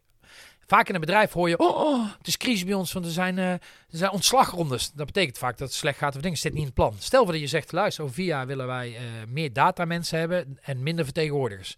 Als je het nu al zegt, zorg maar dat je ombouwt, omturnt, dan is het in het plan. En dan weet je, over twee jaar gaan er drie vertegenwoordigers weg, dan komen drie datajongens terug. Dan zit het in het plan. Dan weet iedereen, kan je nooit zeggen, oh, dat is paniek. Nee, is niet paniek, staat in het plan. Dus wij hadden dat helemaal in kaart gebracht wat we allemaal konden en waar we konden bereiken. Ik heb ook gevraagd, stel voor dat we het winnen, waar willen jullie dan uh, zo snel mogelijk naartoe dan? Waar wil je doen? Naar een feest? Nee, naar het Holland Heinekenhuis. Natuurlijk. Niet naar Mart Smeets, nee, naar Holland Heinekenhuis. Dus oké, prima, dan regel ik dat. En we willen één keer in de vijf jaar een reunie dan. En dus ik had ook gepraat, uh, praat eens met je mensen, wat, waar wil je het vieren als je het wint? Want dan krijg je Ibiza of skiën of de Efteling met de families, met alle team. Dan krijg je iets leuks. En dan is het een uitdagend doel geworden. Want 10 miljoen voor de aandeelhouders is geen uitdagend doel voor jou als, nee, als speler. Je wil een beloning eigenlijk uit kunnen halen. Erkenning, waardering met elkaar iets bereiken. Nou, in die landkaart zie je alles staan. Dan zie je bijvoorbeeld ook, ik heb ook wel eens gevraagd, uh, wat zijn de twee grootste irritatiepunten? Die gaan we ook in de kaart zetten. En zo vulden wij die kaart elke keer met vragen. Wat zijn de grootste irritatiepunten? Wat zijn bedreigingen? Waar liggen onze concurrenten? Ja, die liggen nog in de zee, in de Oostzee te wachten tot uh, de hitte voorbij is.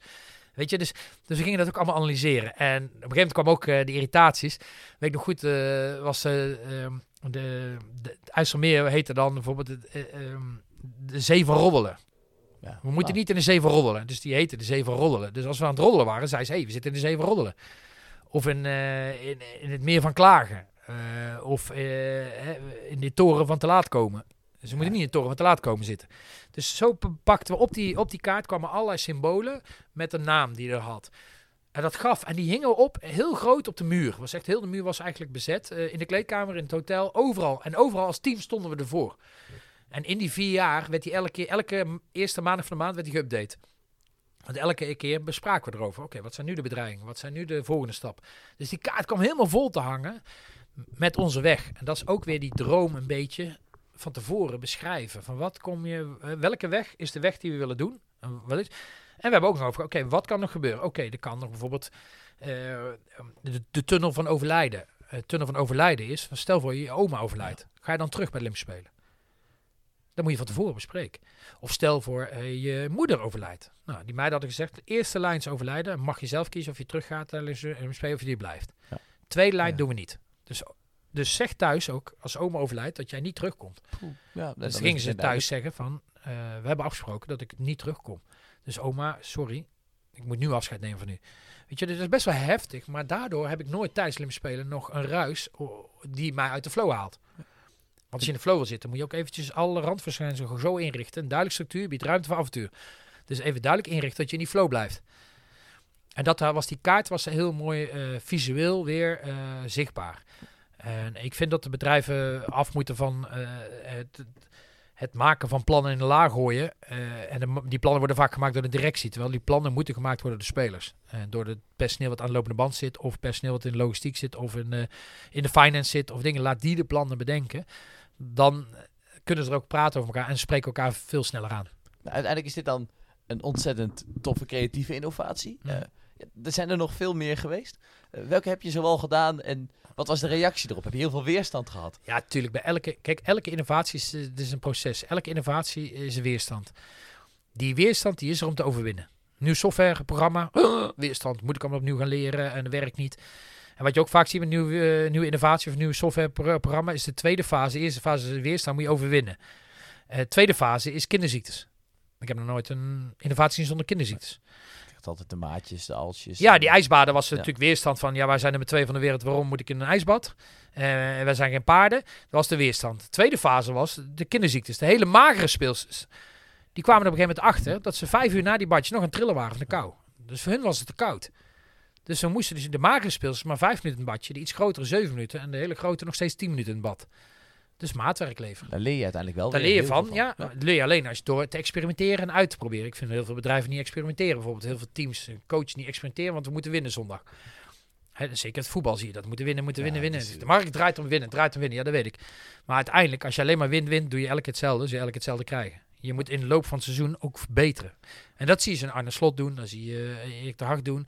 Die zijn bezig met verbeteren. Die zijn niet bezig met winnen. Het gevolg is winnen. En, en daarom zie je dat ook terug. Je moet innoveren. En bij innovaties, ja, die weerstand, die, die, die moet je gewoon overwinnen. En hoe kun je die overwinnen, die weerstand? Eh, door drie dingen. Eén is, mensen willen weten, what's in it for me? Dus je zult data moeten laten zien. Data, kijk maar, kijk naar die data. Ik liet aan mijn spelers zien, kijk, wat doet het met je hartslag? Wat doet het met je ademhaling? Wat doet het met je lichaamstemperatuur? Die ging snel naar beneden naar een ijsbad. Dus je bent sneller tot rust. Je, je hartslag snel naar beneden gaan. Eh, We lieten spelers niet in een ijsbad en de spelers wel. Dan zag je heel duidelijk in die data. Toen gingen die spelers geloven. Dus je moet meters weten. Laten zien die data. Ze willen weten wat ze in het voor me. Zeker de nieuwe generatie. Tweede wat je, waar je mee kunt overtuigen is expertise. Want als een expert het zegt, dan zal het wel kloppen. Dus we hadden een expert die dat onderzocht had met militairen over die hitte. En die had ook weer die data. Dus combinatie expertise en data. Toen zeiden de spelers, oh wacht even, is een expert, een professor Dan over wordt de het hitte. geloofwaardig ineens. Wordt oh, geloofwaardig. ja, ja. En het derde, wat je nog meer kunt gebruiken, is een best practice. Dus een best goed practice? best practice. Wat, wat is het? Een, een eh, heel goed voorbeeld. Ja, ja, dus eh Ankie Vergrinsven geloofden ze wel. Die ijsbaden, want die had drie gouden medailles, liet dat zien aan de spelers. Maar geloofden ze niet op het begin. Dus laat iemand die succes heeft in een bedrijf. Iemand die een geweldig succes heeft, moet het hele bedrijf weten. Dat is een best practice delen. Dus een goed voorbeeld delen met elkaar. En niet voor zichzelf houden. Want dan wordt het team niet beter. Dus het delen van, en bij ons delen we met de clubs, de, alle goede dingen van de clubs, die betrokken wij eh, ook in Nederlands team. En het vierde wat je kunt doen om een innovatie eh, te verwezenlijken, is de eigenaar maken. Want ze willen best veranderen, maar niet veranderd worden. Ook daarin weer. Dus ik, stel, ik, ik wist de ijsbaden. Ik ben later gaan vragen bijvoorbeeld, wat kunnen wij doen om de lichaamstemperatuur snel naar beneden te krijgen? En dan komen ze zelf... Afkoelen, misschien afkoelen. Oké, zo eens kijken of dat werkt. Maar dan worden ze eigenaar. Terwijl ik wel best wel wist dat dat moest. Maar ik had het anders moeten brengen, op het begin. Al het begin had ik het veel te hiërarchisch. Maar je kunt het ook veel meer vragen en specifiek vragen stellen hoe, op die data. En die data meten het proces. Het scorebord meet het resultaat. Dus ga maar veel meer naar die performance kijken, die data van die performance. Want dan kan ik vragen, hoe kunnen we deze performance verbeteren? Maar als ik mijn performance verbeter, dan heb ik grote kans dat ik win op het laatst. Nou zijn er natuurlijk ontzettend veel innovaties. Uh, veel weerstand hebben we net al over. Maar er moet ook nog een bepaald uh, effect zijn van die innovaties. Wat, wat, is een effect van een innovatie? Nou, uh, wanneer heeft innovatie impact? En, en, effect is denk ik als je het meetbaar kunt maken dat er een verbetering is. En wat, wat, we eerder al zeiden, mensen komen pas in de flows een stukje progressie voelen en een stukje erkenning, waardering voor die verbetering. Dus dat, dat euforische gevoel van er zit beter in. Nou, je kunt beter, uh, als je data meet, dan kun je het ook sneller vieren. hey, we zijn, die bal is sneller naar de, naar de medespeler gegaan. Je hebt hem harder gespeeld. Ja, dan mag je dat vieren. Maar als dat niet meet, kan ik dat niet zeggen tegen jou. Dan moet ik wachten tot uh, hebben we gewonnen of verloren. Ja, dat is zo complex is dat. Zo groot. Dus maak de kleine stapjes die belangrijk zijn. Kijk, waar worden de meeste doelpunten in gescoord? Denk jij met hockey? met hockey. Ik denk in de, ja, in de cirkel strafcorners, zeg ik dat dan Strafcorners, ja. heel goed. De meeste doelpunten worden gemaakt uit de strafcorner. Dus waar innoveer jij zeker op? Ja, 100% de strafcorner. Dus wij doen wetenschappelijk onderzoek naar de strafcorner. We doen bewegingswetenschap. We laten Maatje Pauw met alle chips op haar lichaam te kijken welke kniehoek moet ze hebben, welke hockeystick moet ze hebben. Dus wij meten helemaal, daar innoveer ik op. Want daar is de meeste winst te halen. Was dat ook de videobril? Was dat ook ja, is ook met strafcorner te maken. Alle innovaties zijn veel rond de strafcorner te maken. Of de strafcorner aanvallend, eh, maar ook strafcorner verdedigend. Dus ik liet ook spelers toen al met handschoenen uitlopen, dat ze wat de vingers krijgen, dat ze dan geen pijn hebben. Uh, ik, ik was begonnen met die helmpjes uh, als, als verdedigende keeper, van dan gaan we, dan, dan, dat is veiliger. Dus al die innovaties komen uit de strafcorner. En dan vraag ik aan het bedrijfsleven wel eens, wat is jullie strafcorner? En dan is het heel stil omdat ze niet weten wat de strafcorner is? Of juist gewoon omdat ze niet eens Ze weten niet eens wat hun strafcorner is. Waar scoor je nou het meeste doelpunten mee? En dan hoor ik de ene zeggen uh, de klanttevredenheid. En de andere hoor ik zeggen doorlooptijd. De andere hoor ik zeggen uh, uh, passie. Dus nee, oh, stop, stop, stop. Wat is nou jullie strafcorner? Waar scoor je nou de meeste doelpunten uit? Dus daar innoveer ik op. En ik innoveer op dat aanpassen. Want ik heb geleerd, waar je struikelt, ligt je schat begraven. Dus waar je struikelt, ligt je schat begraven. De hele wereld struikelde over de hit en de smok in China. Daar struikelt iedereen over. Als ik daar iets op vind, als ik daarop aanpas, struikel ik niet meer, maar restelijk struikelt wel. Dat is die crisis weer. Dus waar je struikelt tegen schat begraven. In China was de hitte dingen. Dus wij, die smok was ook heel erg. Wij hebben met pufjes gespeeld voor die speels die tegen de astma aan zaten. Dus die hadden geen last van de smok. Er waren heel veel spelers uit andere landen. Die konden niet meer uh, langer spelen dan zes minuten. Want die hadden ademhalingsproblemen. En dan zei ze, belachelijk, hier is een crisis, een crisis. Waar je struikelt, ligt je schat begraven. Hier struikelde iedereen over, over die smok. Wij hebben er niet overheen gestruikeld, wij hebben het opgelost. Hoe hebben jullie dat aangepakt? Uh, bijvoorbeeld het smokprobleem in China? Door bijvoorbeeld in klimaatkamers, uh, hier in Papendal in klimaatkamers, hebben wij gekeken naar wat, hoeveel vocht verliest iedereen.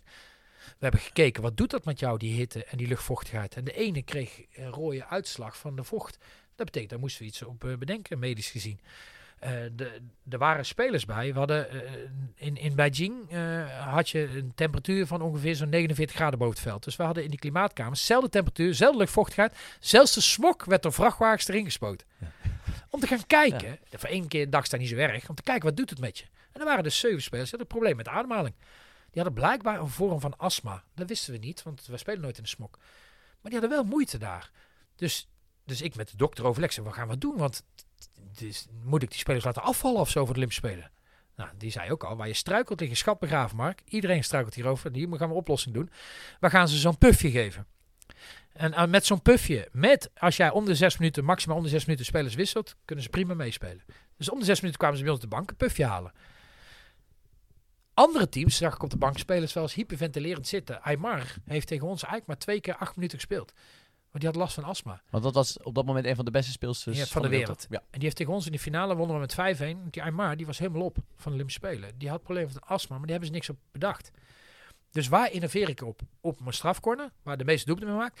En waar de hele markt over struikelt. Dat zijn voor mij de twee enige vragen in het bedrijfsleven. Is de enige vraag is, was je strafcorner? En dat is vaak klanttevredenheid. Als die klant omhoog gaat, dan winnen we.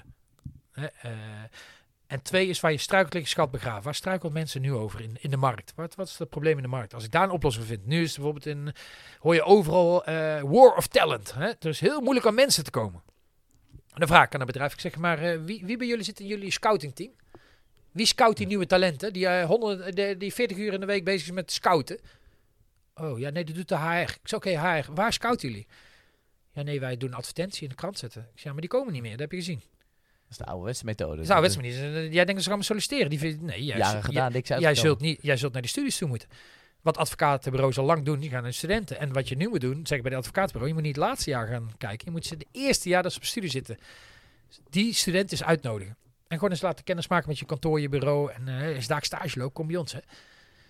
Oh ja, ja, ja, ja. Dus we moeten, dus we moeten een scoutingteam opstarten. Ik zeg, nou ja, als jij dat, dit probleem wil oplossen. en jij hebt dadelijk betere spelers dan je concurrentie, ga je winnen. Dus eh, en dan, dan, dan zie ik die bedrijven al denken: oh ja, shit, shit, ja, ja, nee, we hebben eigenlijk nooit over nagedacht. hey, elke voetbalclub, elke hockeyclub, elk, elke sport heeft een scoutingteam. En er lopen scouts rond om te kijken waar zijn de talenten. Ja, dan vraag ik: waar zit jullie scoutingsteam? Ja, dan moet een onderdeel van HR moet gewoon scouting worden. Als, als dat probleem is. Hè? Want daar is het probleem nu in het bedrijfsleven om goede mensen te krijgen. Nou, uiteindelijk valt alles heel goed samen. De twee punten die je net noemt, alle innovaties, alles wat we vandaag eigenlijk al hebben behandeld. Een beetje flow, van crisis naar succes. Ehm, maar ook inderdaad het punt, je bent ergens over gestruikeld. Je hebt gekeken, de smoke in China, iedereen struikelt erover. Strafcorners, onze grote kwaliteit. Ja. Dan komen de Olympische Spelen en nou, dit- dan pakken jullie goud. Ja, dat proces hebben we denk ik al in heel veel dingen besproken. Maar hetgeen waar ik nou eigenlijk heel erg benieuwd naar ben... ehm, de speelsters destijds, waren die zich eh, bewust van een flow? Of Nee, want als je bewust bent van flow, dan lig je uit de flow. meteen heel concreet, eh, dat, Ja, want wat, ze zeggen ook altijd, het is een onbewust bekwaam proces. Ja. Stel voor, wij, ik zat bijvoorbeeld een mooi voorbeeldje is daar, ik zat eh, met Spanje, zaten we in een flow. Alleen ik wist het niet. Ik wist al die, die, die elf punten nog niet van flow. Ik wist zeer zijn invloed niet. Toen was ik nog echt een heel onervaren coach. En dat hiërarchisch wat ik in me had, was voor Spanje prima. Want die zeiden, hè, wat ik zei, deze. Dat is een heel gedisciplineerd volk. En, eh, dus wij gingen heel goed door de Olympische Spelen in Sydney, was in 2000. Gingen echt super, zaten in een flow, echt alles lukte. We wonnen wedstrijdings. Totdat we op een persconferentie, na de wedstrijd zaten we in een persconferentie. En mijn spelers zaten naast me, rechts naast me. Ik weet nog goed, de twee, drie spelers, de belangrijkste spelers zaten naast me. En een van de journalisten die zei, eh, weten jullie, als jullie de volgende wedstrijd winnen, staan jullie in de finale op de Olympische Spelen. Ja. Toen vielen we weer uit de flow. Want we waren helemaal niet bezig met winnen en verliezen. We waren bezig met elke dag beter worden. Dus elke dag zei oké, volgende wedstrijd, wat kan er weer beter? Dus dat deed ik wel. Ik was altijd bezig, perfectionist, wat kan er weer beter? En dat- die Spanjaarden vinden dat geweldig. Wat kan er, weer- dat kan beter, dat kan beter. Dus waren constant bezig met beter. Tot op een gegeven moment ze- zei de journalist... "Eh, Volgende wedstrijd, als jullie die winnen, staan jullie in de flow. Toen vielen we uit de flow. Want wat gebeurde? Mijn teamspelers gingen weg. Ik hoorde meteen twee spelers bellen naar huis. Mama, papa, als we de volgende wedstrijd winnen, dan staan we in de finale. Kom over naar, naar, naar, naar Australië. Die waren alleen maar bezig nog met winnen en verliezen. En ouders overkomen. Ze gingen terug naar die andere spelers. Nog één wedstrijdje winnen. Nou, die wedstrijd speelden we gelijk. en daar ga je dan. En toen heb ik dus ook geleerd, eh, als je in een flow zit en je merkt als coach, ga alsjeblieft niet zeggen. Ben bezig met cirkel 1 en 2. Vraag, wat kan er nog beter? Wat kan er nog beter? Het gaat lekker jongens, het gaat lekker. Je wil mag wel zeggen dat het lekker gaat. Je mag bevestigen dat het goed gaat. Maar niet zeggen dat ze in een flow zitten. Want dan word je bewust van die 11 punten en dan lig je uit de flow. Dan ben je weer niet gefocust. Want je, wanneer zit je in de flow? Als je gefocust bent op het hier en nu. Je bent alleen gefocust op je eigen rol, je eigen taak nu. Wat kan ik nu nog beter doen? Focus is het allerbelangrijkste eigenlijk. Ja, ja wel. focus waar je nu mee bezig Ja. bent en wat er nu beter kan. Als je daarop focust, dan ben je bezig met je cirkel van invloed 1, dan ben je bij jezelf. En je bent, raakt niet in de flow als je denkt aan die scheids, klojo. Als ik voor de wedstrijd ga zeggen, oh, we hebben een lastige scheids, jongens, want eh dat, is die, dat is die mevrouw weer eh, uit Argentinië die altijd tegen ons is. Ja, dan weet ik zeker dat ze een rode kaart krijgen. Dan gaan ze alleen maar praten. Ik moet een paar die jongens, terug naar cirkel 1. Jongens, vandaag gaan we echt helemaal niks zeggen tegen de scheids. Dus Ja, terug naar jezelf. Je gaat niks zeggen. Blijf in je focus. Kijk aan je taak, je rol. Als je, eh, de scheids fluit en je bent verbaasd, draai meteen om. Meteen terug. Laat zitten, laat zitten. Dus meteen terug naar 1. Wat ik doen? Wat ik wel doen? En niet wat eh dingen. Dus en daarom is het heel goed om terug te gaan naar cirkel 1. Eh, dan zit je in de flow. En het gevaar is dus als je bewust wordt in je flow wordt, ja, dan val je eruit. Duidelijk, duidelijk. Ja, Mark, ik zit naar de, de duur van de podcast te kijken. Ja, ik denk dat die, eh, uit. Dat die heel goed gaat. Ehm, ik denk dat er heel veel info in zit. Maar ja, we zitten wel nu langzaam aan het einde. Dus we gaan kijken of we een eh, mooie conclusie kunnen gaan creëren. Ehm, heb jij drie fantastische lessen voor ja, de dromers? Ja, nou ja, ik, ik gebruik altijd vaak met mijn presentaties ook drie, eh, drie punten die, die leuk zijn. Is, eh, ik zeg altijd, in mijn team staat op een gegeven moment allemaal winnaars. Weet je, wanneer ben je een winnaar? En eh, een winnaar, ja, die, die droomt vaak. Ja, dan zeg dan eindig ik ook altijd de winnaars, die hebben een plan. Hè, hebben een droom. Verliezers, die hebben een excuus.